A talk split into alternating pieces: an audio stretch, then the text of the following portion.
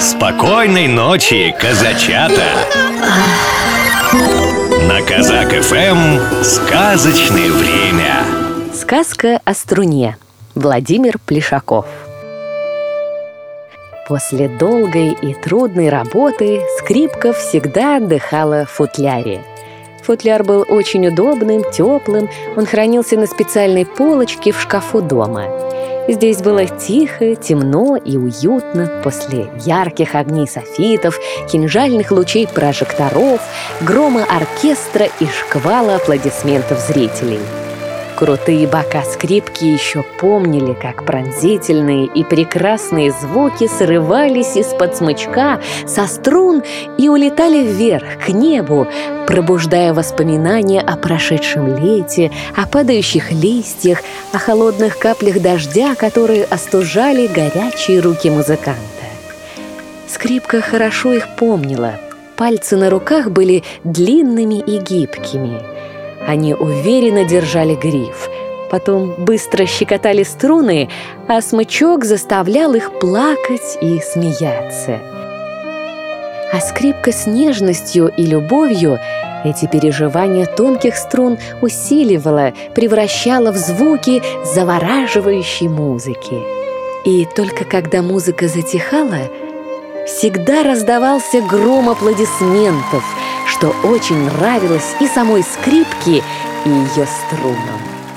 После концерта музыкант всегда бережно протирал платком скрипку, ее узорные прорези на корпусе и натянутые до звона струны. Хорошо мы сегодня поработали.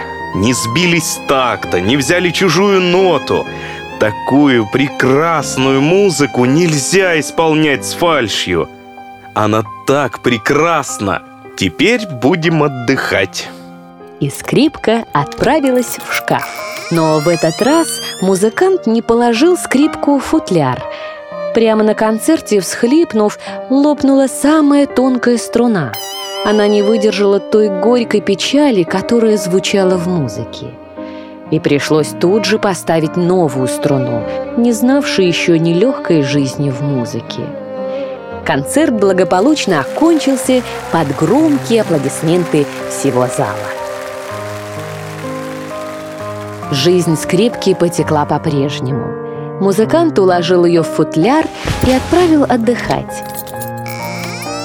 В шкафу, в темноте, когда скрипке так хотелось подремать в тишине, подумать о будущей встрече с музыкантом, как это иногда бывает, начали потихоньку говорить струны – Видимо, сквозняк все-таки проникал сюда, в тишину шкафа, заставляя струны трепетать от волнения и затевать разговоры. Как жаль, что наша подружка, первая струна, сегодня порвалась на самом сложном месте. Она так хорошо всегда звучала, шептали подружки. Да это я сегодня так пронзительно пела, что мой звук достигал самой высокой ноты до бесцеремонно влезла в беседу еще не остывшая после концерта первая, самая тонкая новая струна. «Как бы не так!» – возражала вторая. «Что такое высокое до? Виск! Да и только! А вот мое прекрасное ре было сегодня так чисто. Именно ре сегодня было главным в концерте». «Что вы забубнили? До, да, ре!» Откликнулась четвертая, самая толстая струна. Если бы не мои альтовые звуки, то ваши ноты были бы как настоящая какофония. Стоит ли выяснять, кто лучше, если мы пели все вместе? Одна струна только и умеет, что гудеть басом, другие пищат, как мышки. А вот я горжусь тем, что смычок больше всего времени посвящал сегодня именно мне. Я просто констатирую факт. Значит, я самая нужная.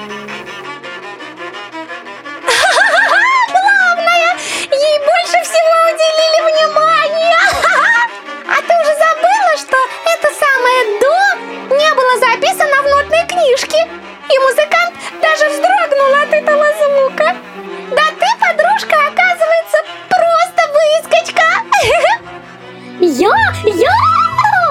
Зазвенела первая струна, и лопнула от злости. Как бездарно она погибла. Зависть и жадность не самые приятные черты характера. Вот такая история, малыш. А теперь самое время ложиться в кроватку. Закрывай глазки и засыпай. Сказочных тебе снов. Ой, люли, люлюшеньки, Баиньки, баюшеньки, Сладко спи по ночам, Да расти по часам. Баю, баю, баюшки, Баю, баю, баюшки, Прискакали заюшки, Люли, люли, люлюшки, Ой, люли, люлюшеньки, Прилетели гулюшки, Стали гули гулевать, Стали глазки закрывать. Программу подготовили сказочные ведущие Алексей Орлов и Анастасия Нагайкина.